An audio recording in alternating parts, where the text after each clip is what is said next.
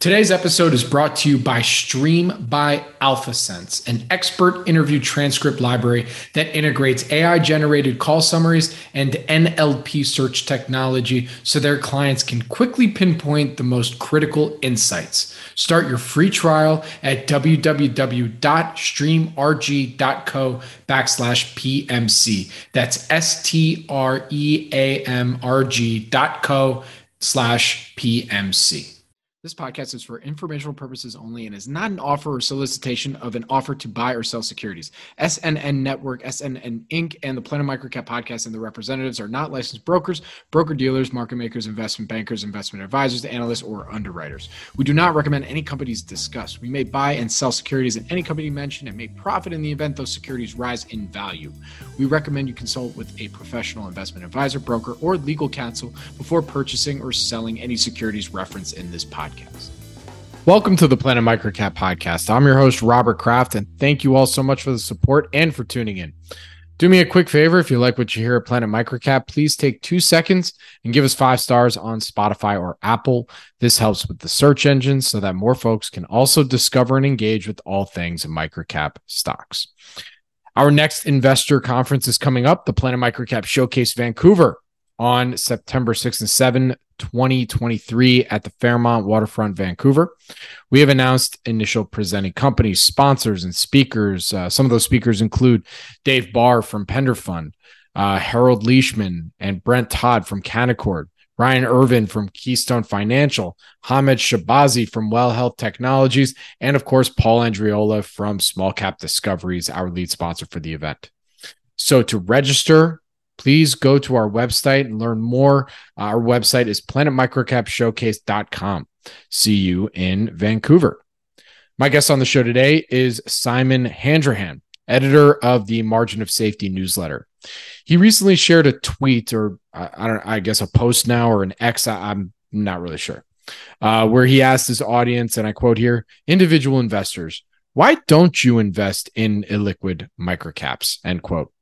When you deal with microcaps, there's a good chance you'll come across a company you might like that meets all your criteria and it barely trades.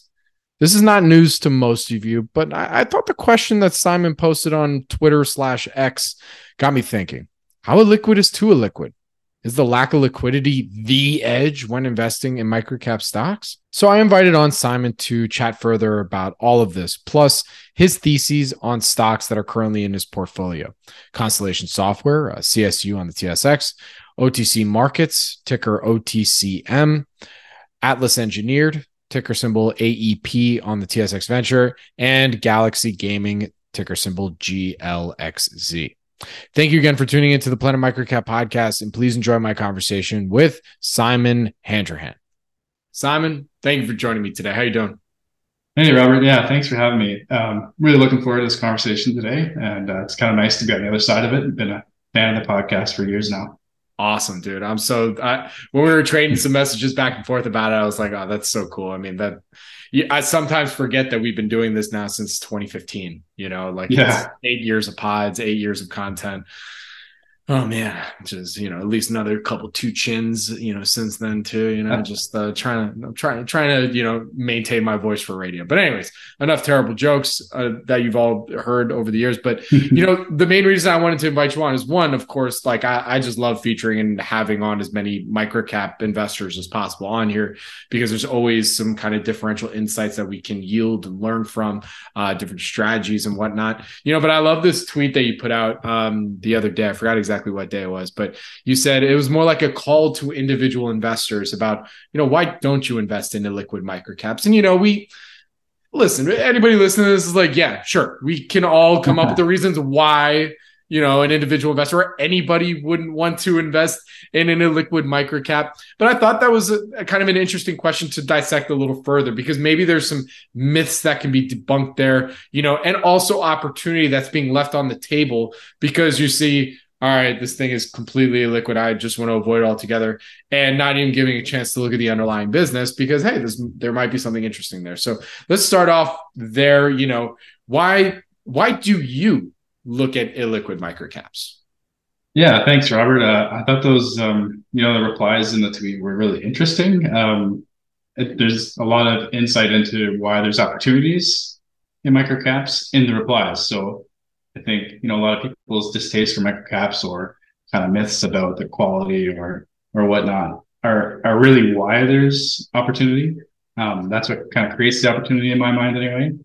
So uh, why I invest in them? Um, I think you know it's it's a subset of my portfolio. It's probably about twenty percent, so definitely not exclusive to the microcap universe uh, as an investor. Um, one thing I kind of think about is what sets me apart from the average kind of fund manager or professional running large amounts of money, let's say, uh, or you know people that might have different uh, motivations or imperatives. And you know, I think that's the biggest reason why I look to microcaps for opportunity is that I try to be a business owner first, um, not like a trader. So the the liquid stuff, um, you know, I think is where a lot of people will, for their own valid reasons, stay away from. But again, that's that's really where, as a person investing, you know, their own money. Uh, I don't manage other people's money. Um, that's where the opportunity might lie because of those reasons, right? And you know, you follow people on on Twitter or, or, other places or professionals. You know, you watch your CNBCs, and um, they seem to over overvalue, I think, like the benefits of large companies. So uh, I'm certainly not saying that large companies don't have advantages. They definitely do, but those are well-known advantages. And to think that there aren't advantages in simpler, smaller businesses is kind of silly as well. Like for, for anyone that's worked with large, you know, a large corporation, you kind of understand the very nature of how slow moving they can be or bureaucratic. People have all kinds of different incentives, let's say. Um, there might be some empire building and things like that. So you think about a smaller company and what what I really find interesting is that the same people that say like all these microcaps are, you know, let's say they, they have this thing about like they're all kind of garbage businesses and things like that. Um, that might be there might be some general truth to that in certain industries or certain sectors. Like I, I tend to avoid the cyclical names or more speculative names, but you know, pre-revenue, pre-profit type businesses. But then I bet you you ask these same people, you know, let's say they live in a, a city or a small town, they probably know at least a handful of like very tiny local businesses that are really like gems of businesses, and they could probably tell you why they're uh, really amazing businesses with like great cash flow, great little advantages. You know, there's a lot of local advantages uh, as an example for small business that that big businesses just can't really partake in, or if they or if they do, it doesn't really move the needle. Um, so that's kind of where I'm looking is like, what are these small businesses that might because of their size, offer um, a lot of little advantages that their you know bigger, supposedly better brethren can't really take advantage of. Right, and and I, I I agree with every point that you said there. You know, there's so many, there are lots of advantages to to looking where other you know and it, it, comes down to thresholds. And you know and i think this is actually something that we don't talk about enough you know i don't even think we've talked about it enough on here um, is liquidity thresholds right? And mm-hmm. just you know what like what exactly do we mean even when we say like something is illiquid right? Right. You know i mean we know we'll look at it and we'll you know look take a quick look at the key statistics like oh okay this thing is this thing doesn't trade like oh my goodness like this is mm-hmm. completely illiquid you know?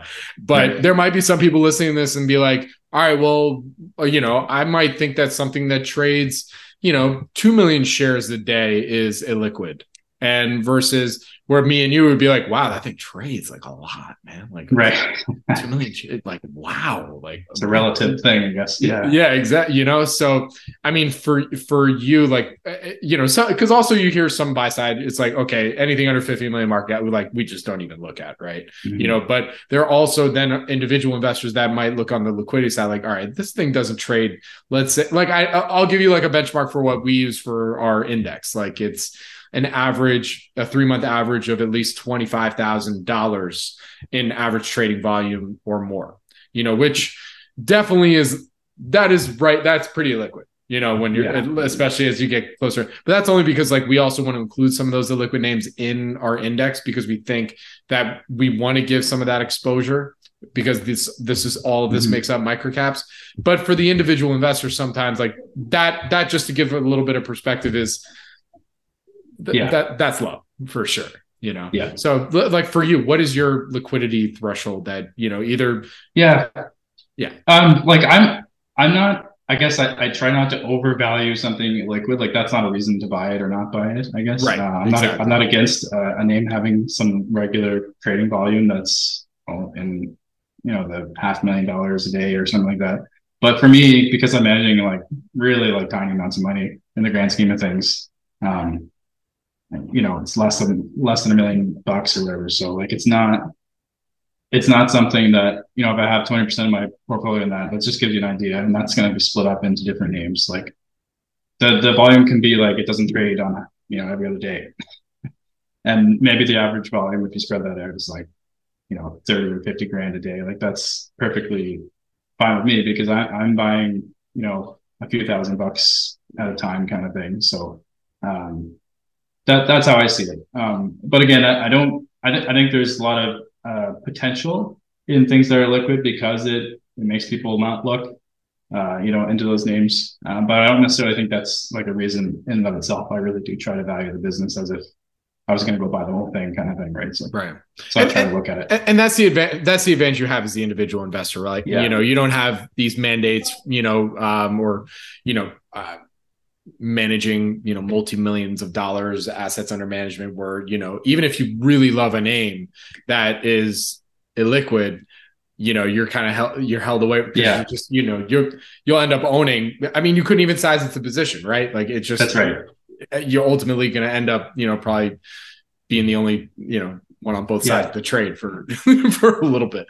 Um, but let's let's we've kind of I, I think we've already kind of covered a little bit of like why you know the, some of the advantages you have when wanting to invest into liquid microcaps you know but what would you say is some of the disadvantages why maybe some an individual investor might be like hey i may love this business but like i just you know, Yeah. I'll, I'll wait I think um, it the it's the classic kind of two sided, uh, two edged sword. So like the one thing I think about with microcaps a lot is like the management team has a very disproportionate uh, impact on the future of the business, right? So compared to like, it's kind of funny. People know like large cap CEOs and they don't know microcaps, but like in terms of impact on the the future returns for shareholder, shareholders, like people like to play up like Jamie Dimon and stuff. Like that guy has very little effect on how JP Morgan's going to over the future. So like I just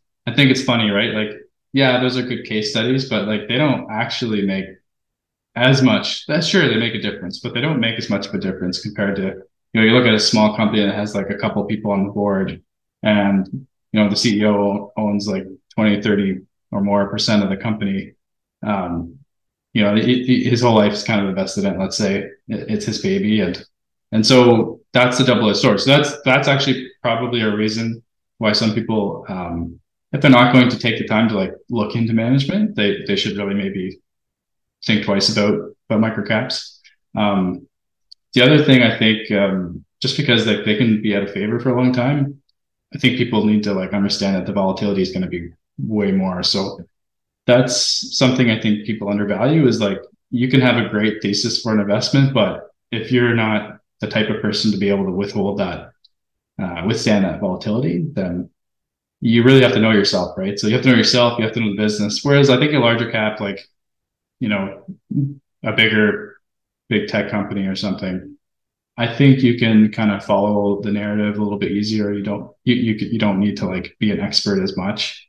Um, now there's downsides to that too, but I, I think a, a good reason for a lot of people to stay away from microcaps is just they're kind of either either not they're not really willing to like look into the management team or they're not like valuing that high enough. I think I think you need to value the management team a lot more in microcaps uh, relative to their bigger companies. Hundred percent. I mean, so I mean, from your perspective, I, you know, of course, I, I ask you listen, you know the show, so you know I always I love asking about management and you know talking with management because in microcaps, yeah, I it's I, I agree. Like you, you know, there's there's doing your due diligence and understanding the business, reading all the K's and Q's, all that stuff, but it's you really want to get to know management as much as you possibly Mhm. can within within reason, right? Like you don't want to be Yeah. annoying. They got to run their business, but like you know, it is it is yeah. good to get on a call at least once or twice just to you know better understand maybe a couple things after reviewing some of the Qs.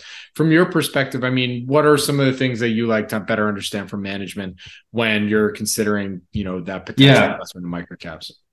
Yeah i i uh, i don't actually really talk to management directly usually. I do appreciate if i can get some secondhand kind of information from different people about i, I don't necessarily trust myself to be good enough to avoid you know the the charm the good salesman because I think these people often are. That's well, th- there's it's a reason hard. why these people are where they are. I think a lot of it is they're good salesmen, and I don't think that's a bad thing necessarily. But I don't necessarily want to succumb to their skills at being really good communicators or or whatnot. Um, so for for that reason, I tend to not reach out to management directly.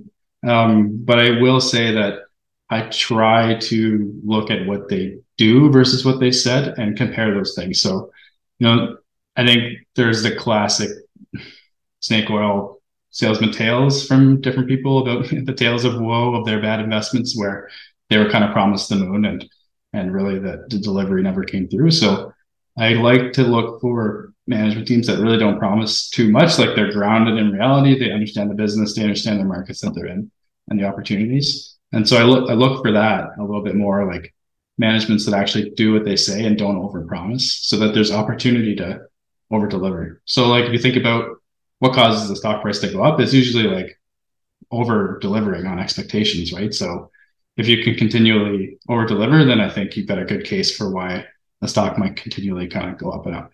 Um, so long as the obviously the underlying underlying business has to perform as well, but those two things can kind of be a, a dynamite um, combo, I think.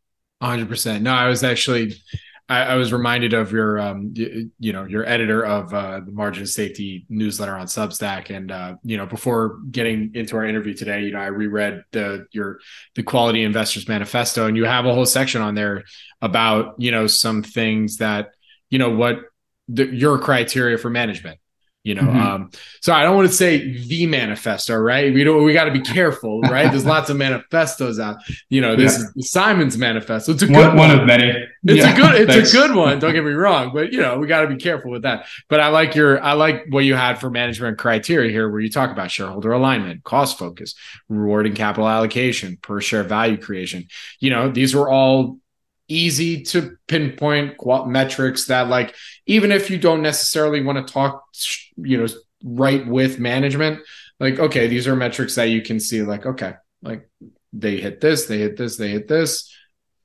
Yeah. You know there might be it's, some um, yeah it's one thing you know obviously the, the, the manifesto it's a bit generic obviously but um you know for each individual business i think you ought to really think about okay for alignment what does that mean? Like does that mean that they own a large chunk or or is a few percent okay? Like it, it really depends. So i don't think there's any like quantitative you know thing to, to to necessarily put there but it it's dependent on each individual uh, business that you're following. So like the cost focus the rewarding capital th- these things are like you have to really understand i think the business and then you can overlay watching what management is doing so like a prerequisite is you understand the business, the model, like how they, you know, how they run their operations. And then on top of that, you can say, okay, does does management seem to understand that in terms of, you know, how do I create value? And so then you can create your own specific like things to track and monitor for each one. Um, I think that's what takes the time. It's like everyone kind of can probably spit out like, oh yeah, shareholder alignment. Great. Um, it's probably easy to write that. The hard part is always like the specific. Okay, for this business, what does that mean? Um, and I think that's where you know separates like an average investor from a good investor. And I, am not necessarily including myself in the in the good camp yet, but I'm you know that's the, that's the journey. Hundred percent. Yeah. No, I'm I.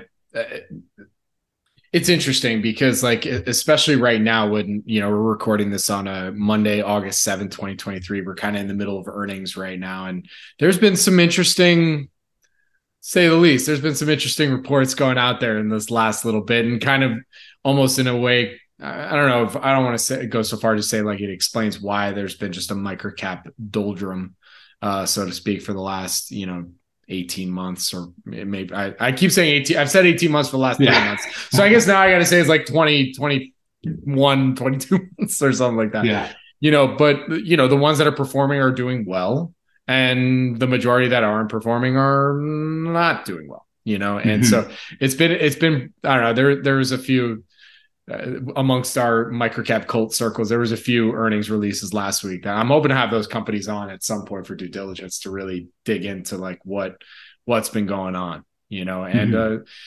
I mean, these are all things as to why when you're looking at microcaps, you need to be paying attention to those Qs and Ks because that's where you'll get all the meat. You know, like yeah, customer wins here and there. Yeah, you want to see the business growing. Yeah, okay. Like, what does this mean now for you know revenues going forward or those long term contracts? But at the end of the day, like that's where you're going to see all the all the all the good stuff that you'll need. To yeah, definitely. Yeah, um, yeah. I I don't I can't say that I'm like super up to speed on like um, you know following earnings on my watch list as much as some. Um, I definitely uh, don't have the time to necessarily do that. So my my approach tends to be like making sure I understand the businesses I own and then and really searching for the next one or two that I can contribute to over the next let's say year. Um, and I'm definitely because of that I'm going to miss miss some good opportunities for sure. So that's part of it. Um, I do find it interesting. Like I said, I think over the last let's say you know since interest rates started going up basically, so whatever that was,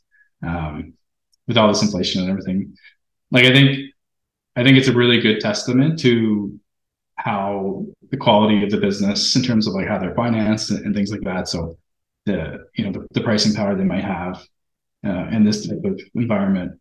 That's kind of the the model I tend to look for. So even if you know their end users are, are hit, they can still kind of be resilient and yeah and uh, and that. So it's like I, I really don't try to predict macro stuff. Um, but I think as you alluded, like it's a really good market for like a business picker. So it's, it's not been this whole like all all stocks are going up necessarily over the last couple of years, but the, the ones that are performing and are resilient have, have really done well. Um, so yeah. it's interesting. You hear the whole like stock pickers market or or whatnot, but I think it's a really good testament to when there's uncertain times, which is basically all the time. it's uh, it's really like um you know it's really a business pickers market that way. So um, a lot of people I think enjoyed the the big wave of low interest rates forever and, and going down and and that does great things for the broader market. And now when that's changed, like um, you know, the, the, the good ones kind of separate. So you get the separation. Yeah. I will say I do I do miss the days of watching Portnoy like pull out tiles uh, entertaining for sure. Very entertaining. Yeah, yeah, yeah. Not definitely don't take that as investment advice ever, even when markets, you know, ultimately turn around.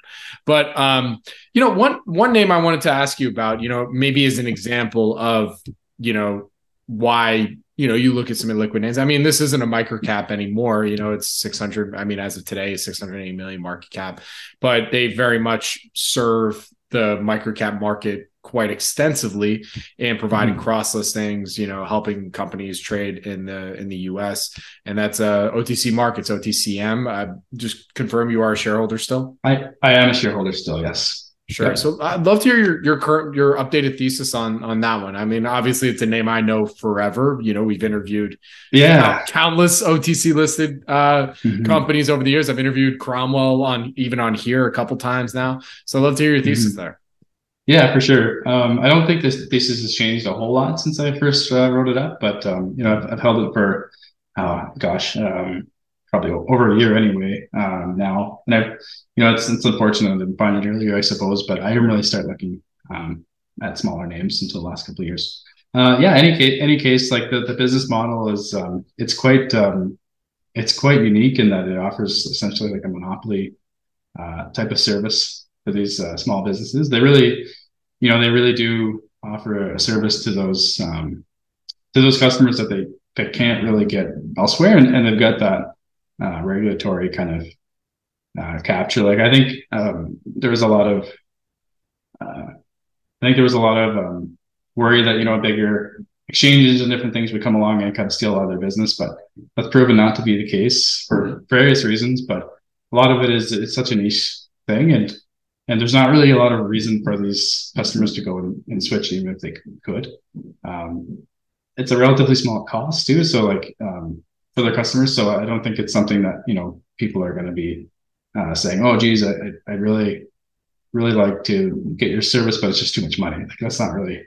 So they they definitely got some pricing power there. Um, you know, recently they've done a couple acquisitions. Um, so there's a, some kind of one time, I would say, mostly one time costs associated with that, which is, has dragged down um, thing. And, and the timing of it with like volumes kind of coming down as well, which is expected. Like um, from time to time, like it's a cyclical thing to some extent, like the trading volumes. But yeah, the, the thesis hasn't really changed. Like they, they don't really need a ton of capital. So like, you know, they, they've got a solid balance sheet. And I think, you know, uh, Cromwell being at the helm there still, I, I think for at least a while will be really, really well. Like he's essentially the way I think about him is like he's um, kind of like a founder version too. he's really transformed that business and he's been an advocate for the industry. And they've, they've been, um, done an amazing job at really like, uh, pushing the regulations in the right directions. Uh, not only for them, but for their customers, I think. So I mostly see them as like a win-win-win. So like their, their stakeholders, their customers and, uh, the shareholders really all kind of win. There's not, I don't really see it as something that, um, you know, they're not really ripping anyone off that way too much. Yeah. Yeah.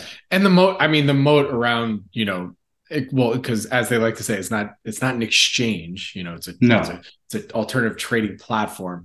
But yeah. you know, there isn't much in the way of competition, and mm-hmm. anybody that's trying to launch a new kind of exchange or trading platform, like it's just it's not breaking through you know for, that's right. for whatever reason. I mean not for whatever reason. I think we can all we all know why. Like trying to get companies yeah. on your platform and trade there and not on that platform where there might not be as many investors that even you know are looking there to to invest in companies of this size like it just yeah there's not a lot of reason to do those switches right? So um and and if you're a large competitor let's say um it's a pretty small market to go after. So you're it's not really something that's going to move the needle for for most of the big guys to go after that. And I suspect there'd be regulatory challenges anyway with um, with that type of competition. So it's just interesting, I think. You know, it's one that, and for full disclosure, I'm not a shareholder in, in OTC markets, but one thing I've always really liked that they they like to celebrate, you know, companies that do graduate. Mm-hmm. Because I also think deep down they know which ones might be back at some point, right? you know, yeah. I mean, not not and that's listen. There's ones that you know graduate and they stay, of course, but you know, there's quite there's quite a few, you know, some fallen angels, yeah. Yeah, you see, you know, uh, you know, they got they get their their notification from Nasdaq that they're not within compliance, or you know, from the NYSE, yeah. and you know, you know, as an investor, you're like, all right, Okay, I'm going on. going to be on the QX soon. You know. Yeah. That's fine. You know, the be yeah. on the QB. That's fine. I think like the you know the um the QX. Uh, I think that's the premier, kind of the top one. Um, that's becoming probably more and more of like, hey, this isn't just some shady operation. Um, as time goes on, I think that's becoming more and more of a hey, this is just a a good quality place to be, and um, it's unfortunate that like I think over the last maybe I don't know 30 years or something, there's been less and less publicly listed uh, smaller companies, just maybe partly due to the interest rates, et cetera. But um, for whatever reason, it's gone down. So that's that's an unfortunate maybe uh, slight headwind, but I also think that that kind of keeps competition at bay as well. So it's yeah. uh, can can be beneficial too. By the way, and then talk about illiquidity for you know 608 million market cap company, like the average is yeah. What somewhere between fifty to seventy five thousand dollars a day, something like that. It's not something a large fund can really own. I don't think, um, as far as I'm aware. It's yeah, it's it's amazing how little it trades for for something that's uh, you know getting up there in size. I'm curious as to why. That's actually that's always something that I. Yeah, everyone knows it.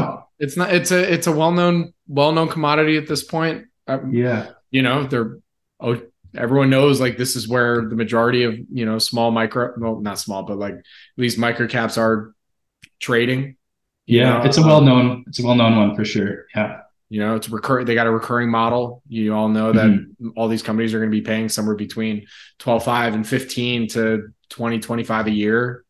You know, I don't, I don't know. That's it's yeah. an interesting question. I mean, I, I should have Cromwell back on soon. Like we haven't we haven't done anything in a while, so it'd be good to get his take on you know state of the markets and what he's been seeing and all that kind of stuff. That would that would be good. But um, you know, I just had uh I had on Paul just recently for uh from a, I mean, he had his experience at CSU um as well. Mm-hmm. Uh, I mean, uh, love to hear your thoughts there. I mean, obviously, again, not a microcap, but amongst our ilk, it is a you know a microcap gold stock to say the least. Yeah. Yeah, um, that that's your largest holding, you know, by far. If I, I think I saw yeah. in your most recent uh, portfolio update, it's like forty percent of your portfolio. So, you know, what's what are you seeing there? And you know, it, mm-hmm. it, is it going to be above four, almost fifty percent at some point? I mean, uh, you clearly like it. Uh, I hope so. Um, I haven't been adding uh, lately. It's I think that you know the price is is um, perhaps even gotten away from itself a little bit, but uh, yeah, they've been executing super well. So yeah, full disclosure, I own Constellation, as uh, Robert just mentioned. It's a my largest holding by uh, a fair margin. Um, you know, I, I bought it at uh, originally closer to sixteen hundred dollars or something a few years ago when it when everything kind of got hit uh, during COVID. And the more I dug into it at the time, the more I thought, hey, this is something I should be owning more of, not less of. And then it's really performed well, and I've uh, been lucky enough to be able to add to it.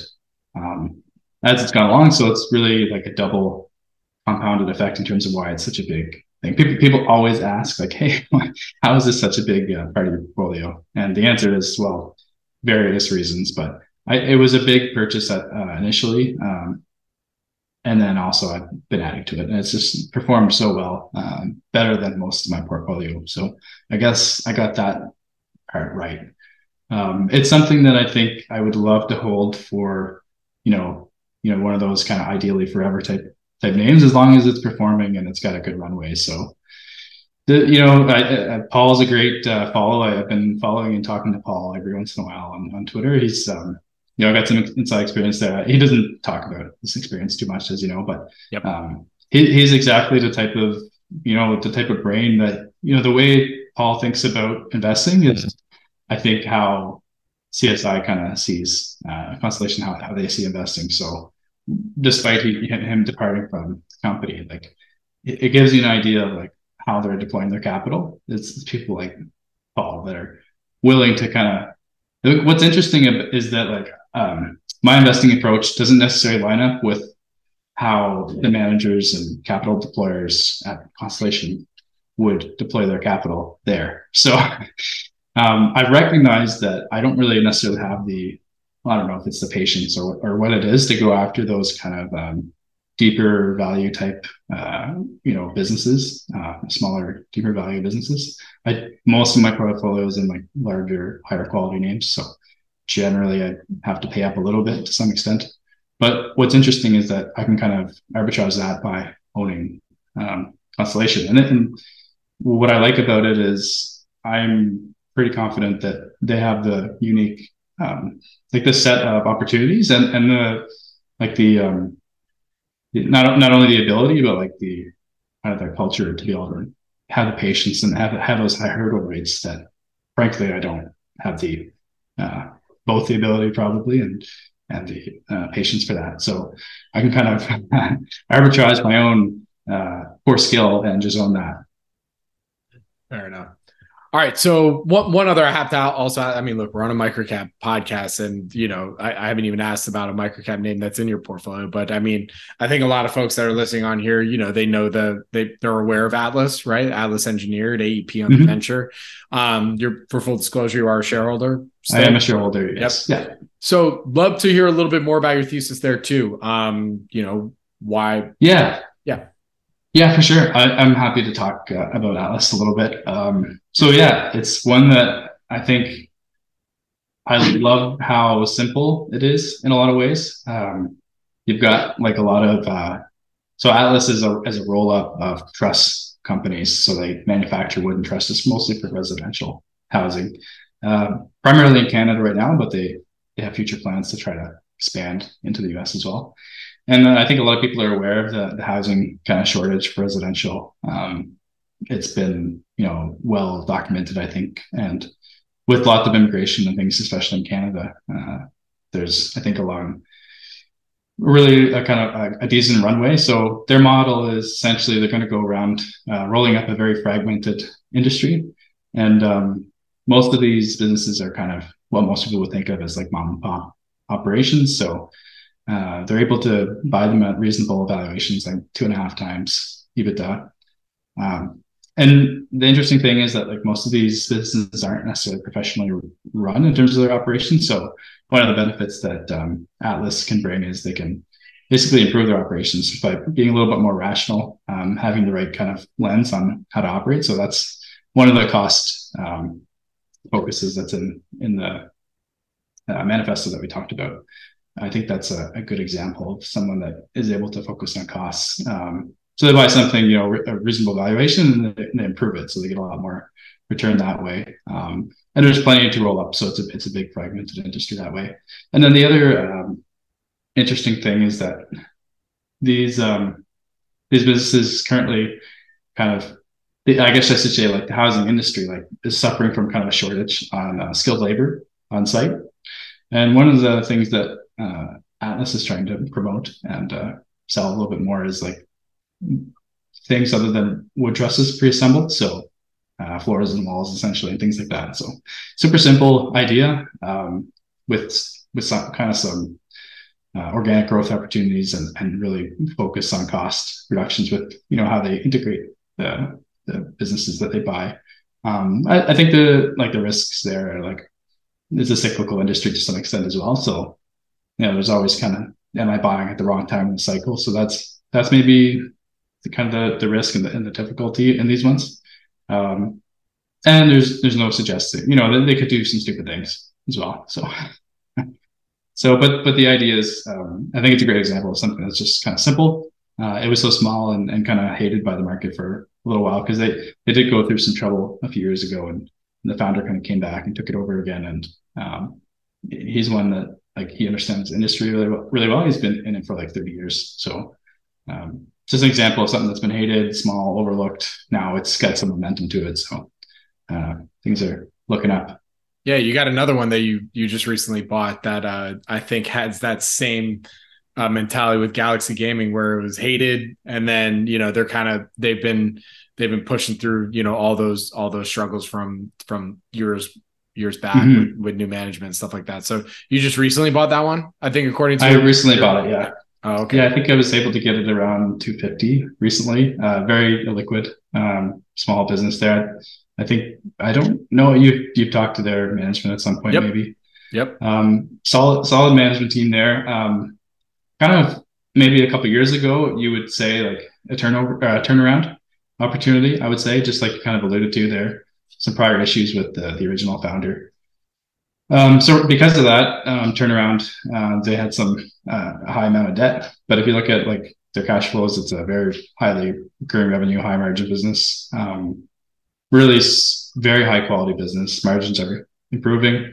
They've got lots of top line growth um, coming. So um, that debt is likely to be restructured. Um, and I think at some point the market is starting to kind of pick up on that like normally I wouldn't um, play into like turnarounds too much, but the way I think about this one is like the turnaround kind of occurred a couple years ago. Actually, it just wasn't fully recognized um, until maybe recently. So I think that's uh, another advantage of microcaps is that like you can have a little bit of patience, and the market doesn't always recognize these things as quickly as they would be. Uh, you know, if it was if it was a large cap, this type of recurring business model that has super high margins and some growth I, I can't imagine what multiple would trade at like three or four times what it is today. So, uh, yeah.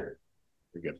All right. Well, you know, we're at that point where, you know, look, I, some uh, uh at, at some point, I'm sure we'll probably do an even deeper dive on some of these names, but I always like to just mm-hmm. kind of uh, ask about them as it relates to, you know, how you think about, you know, your, your, just your approach to investing in general, you know, obviously in microcap specifically with the last two names, but you know, that's why that's why I asked about them because they're clearly mm-hmm. three out of those four are arguably illiquid, quite illiquid, right? And yeah. you know, maybe 80, 80 Atlas not as much maybe, but like, you know, still on the grander scheme, relatively. Yeah.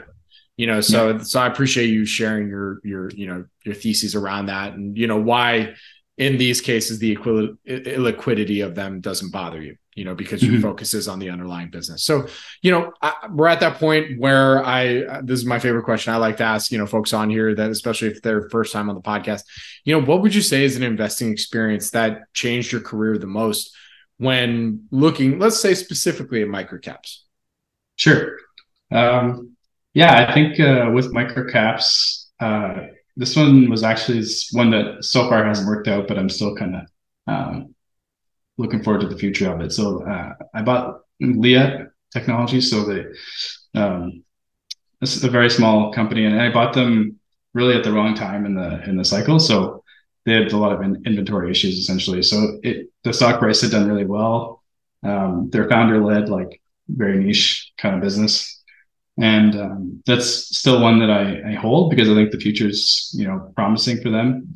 But looking back, you know, it's so interesting to see how kind of obvious in hindsight that one was something that appeared cheap, but if you dug into it further in terms of like, okay, where are they in their own business cycle?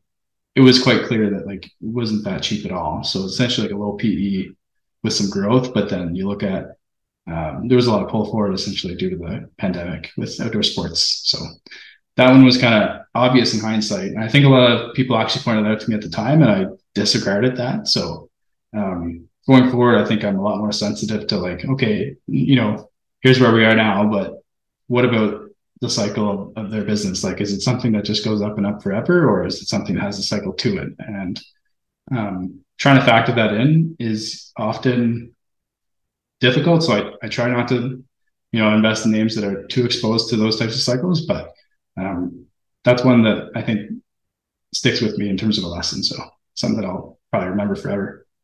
Very cool. All right. Well, to close us out here today, you know, what, you know, other than, you know, pointing folks to go and read your manifesto uh, for mm-hmm. quality investing, you know, what, what are some, you know, either final thoughts or final takes regarding microcap investing that you want folks to really take away from this interview? Yeah, I think um, you know microcaps are just such a rich treasure trove of different business models. Something that you can really, as an individual, uh, leverage leverage to your advantage. Even if you're not interested in like devoting, you know, all your time and, your whole portfolio to it, I don't see why you wouldn't at least take the lessons from them and, and like um, even if you're going to treat it like a case study and you know, there's no rule saying you have to just put all your money in microcaps either, right? So the way I kind of look at it is, I'm probably never going to be 100% microcap, but it's um, as an as an individual investor, which I, I, suspect a lot of your listeners are individuals. Um, go go take a look, right? Like it, it's it's probably a really good way to to learn. The the other thing is like you can't always just steal the consensus narrative from Twitter or or CNBC or things like that for microcaps, like you can, you know, the Facebooks of the world um, and Amazons and things like that. So you have to really be comfortable in your own skin, like coming up with your own story or, or, um, you know, forming it on a few little um, people's ideas. You know, there's nothing wrong with stealing other people's ideas. It's just that you have to kind of be able to come up with uh, your own in, in order to hold them. So microcaps is such a great opportunity to do that. With that, Simon, where can folks go and subscribe to your newsletter as well as follow you on social media? Yeah, for sure. Um, I'm probably more active than I should be on Twitter. Uh, you can check me out at uh, Moss underscore investing there. And uh, yeah, my my uh, Substack content is uh, available. There's free and paid content there. It's uh, marginofsafetyinvesting.com. Yeah, it's funny when we when I first started following, I thought, wait, is he at MOI? Because I was like MOS, like so. I, I like in my head, I like had that quick uh, uh, thing, but uh, all good. Yeah, great follow, Simon. Thanks again for joining me today. Really do appreciate it. Uh, good luck, stay safe, and I, I look forward to our next update. Thanks, Robert. Thank you. Podcast is for informational purposes only and is not an offer or solicitation of an offer to buy or sell securities. SNN Network, SNN Inc., and the Planet Microcap podcast and the representatives are not licensed brokers, broker dealers, market makers, investment bankers, investment advisors, analysts, or underwriters. We do not recommend any companies discussed. We may buy and sell securities in any company mentioned and may profit in the event those securities rise in value. We recommend you consult with a professional investment advisor, broker, or legal counsel before purchasing or selling any securities referenced in this podcast.